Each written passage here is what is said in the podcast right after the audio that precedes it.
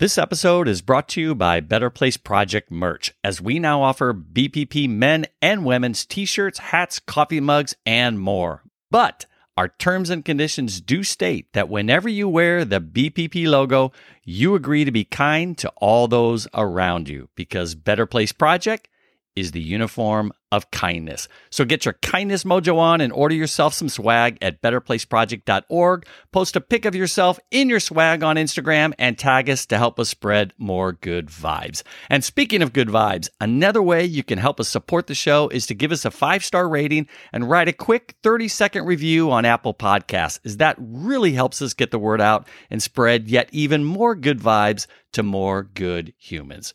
Thank you all so much for your support. It really does mean the world to us. And now, enjoy this week's uninterrupted episode. Feel Good Friday, make the world a better place. Feel Good Friday,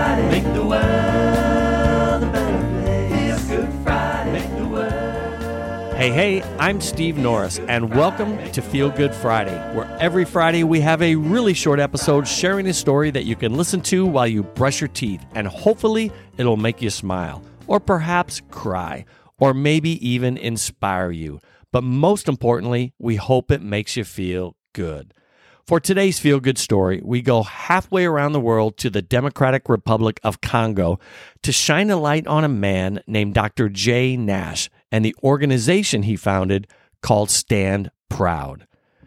I'm going to start off by reading an excerpt from an article posted by Bittersweet Monthly. Imagine that you can't walk. Perhaps you suffered complications when you were born, or you contracted a disease like polio that left your legs bent like boomerangs, or you were giving the wrong injection for a sickness that left your legs immobilized, or you were shot during a military conflict that rampaged through your town. Then imagine that you need to drag yourself on the ground to move anywhere or to do anything for the rest of your life. When it's dry, you're covered in dust. When it rains, you're covered in mud.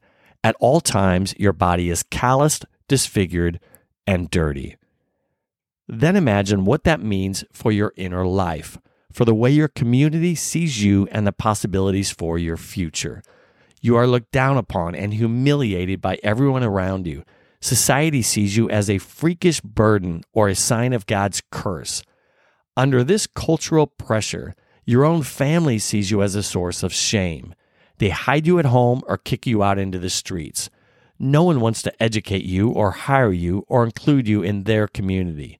More bluntly, no one wants you. And why?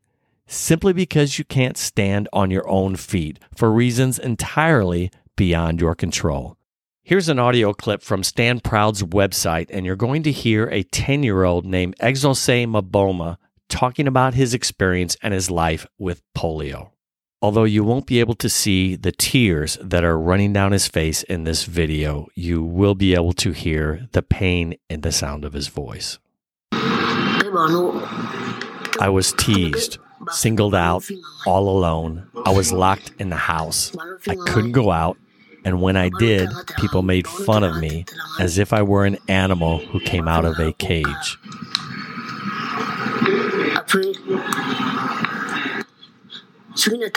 Even my friends wouldn't support me. They couldn't deal with me. And if I wanted to go with them to play together, they told me not to come with them, to stay put. This is where Jay Nash comes in. Mr. Nash first began assisting disabled people in the developing world when serving as a Peace Corps volunteer in the Democratic Republic of Congo. He resumed spare time work with disabled Congolese youth upon returning to the Congo in 1998 to work for the United States Agency for International Development, or USAID, and in 1999 helped them to organize themselves into a charity, ACDF designed to assist other poor, disabled young people to obtain free orthopedic equipment. In 2000, he founded Stand Proud in the United States to serve as a funding source for the Congolese organization. Stand Proud builds and provides braces for the legs of these young people. You may ask, why not wheelchairs? Well, in this clip, you'll hear Mr. Nash answer that question and share how his organization came about. Well, wheelchairs are good for places in the developed world where they've made ramps for people to get into. The streets are paved. Here, most of the roads are, are, dirt roads, and a lot of them get very muddy. You really need to, more than a wheelchair. You really need somebody to push it. And then there's the problem of the access to stores and things like in places like that, where churches even. Um, what do you do? Do you get out of the wheelchair and crawl in?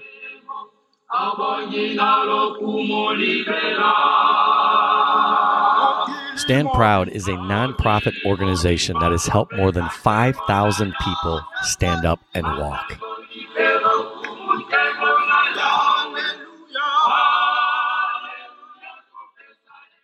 I traveled to Kinshasa and I met up with a friend of mine who had gone through all the studies to be a brace maker. And it occurred to me, the light went off, sort of, why don't you both go back down to Lubumbashi? I have a huge house and I have a big garage, and he can make a, a brace shop out of my garage. Um, so that's what we did. So with this big house and many rooms, I let um, a lot of people stay for, for a while uh, before and after treatment. That was the first center. Was a, a, kid who was who had a large piece, a large stick that he leaned on uh, because one leg was paralyzed and was not useful, and so he was trying to get over with one leg and a stick. And after giving him the brace, there was no need for the stick.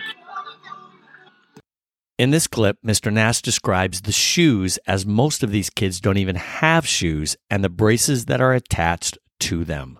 The shoes are secondhand shoes sold in the market. Uh, they get a choice of the shoes. They go to the market with the head of the brace shop to pick out the shoes. We, we give them out free because families just simply can't afford to pay anything for them. Their priority is getting food on the table every night. Stand Proud runs six centers in the Democratic Republic of Congo, working through their local partner. Here's Nancy Bolin, the deputy director of Stand Proud, describing Mr. Nash. Uh, what makes him tick is really the empathy that he feels for people. It's impossible for him to walk past someone who's on the ground and not offer to help. A number of the young people that we've helped, he has literally just stopped the car in the street and seen someone crawling on the ground and offered for them to come and receive services from our center. Here in America, we live in a world where polio has been all but eradicated.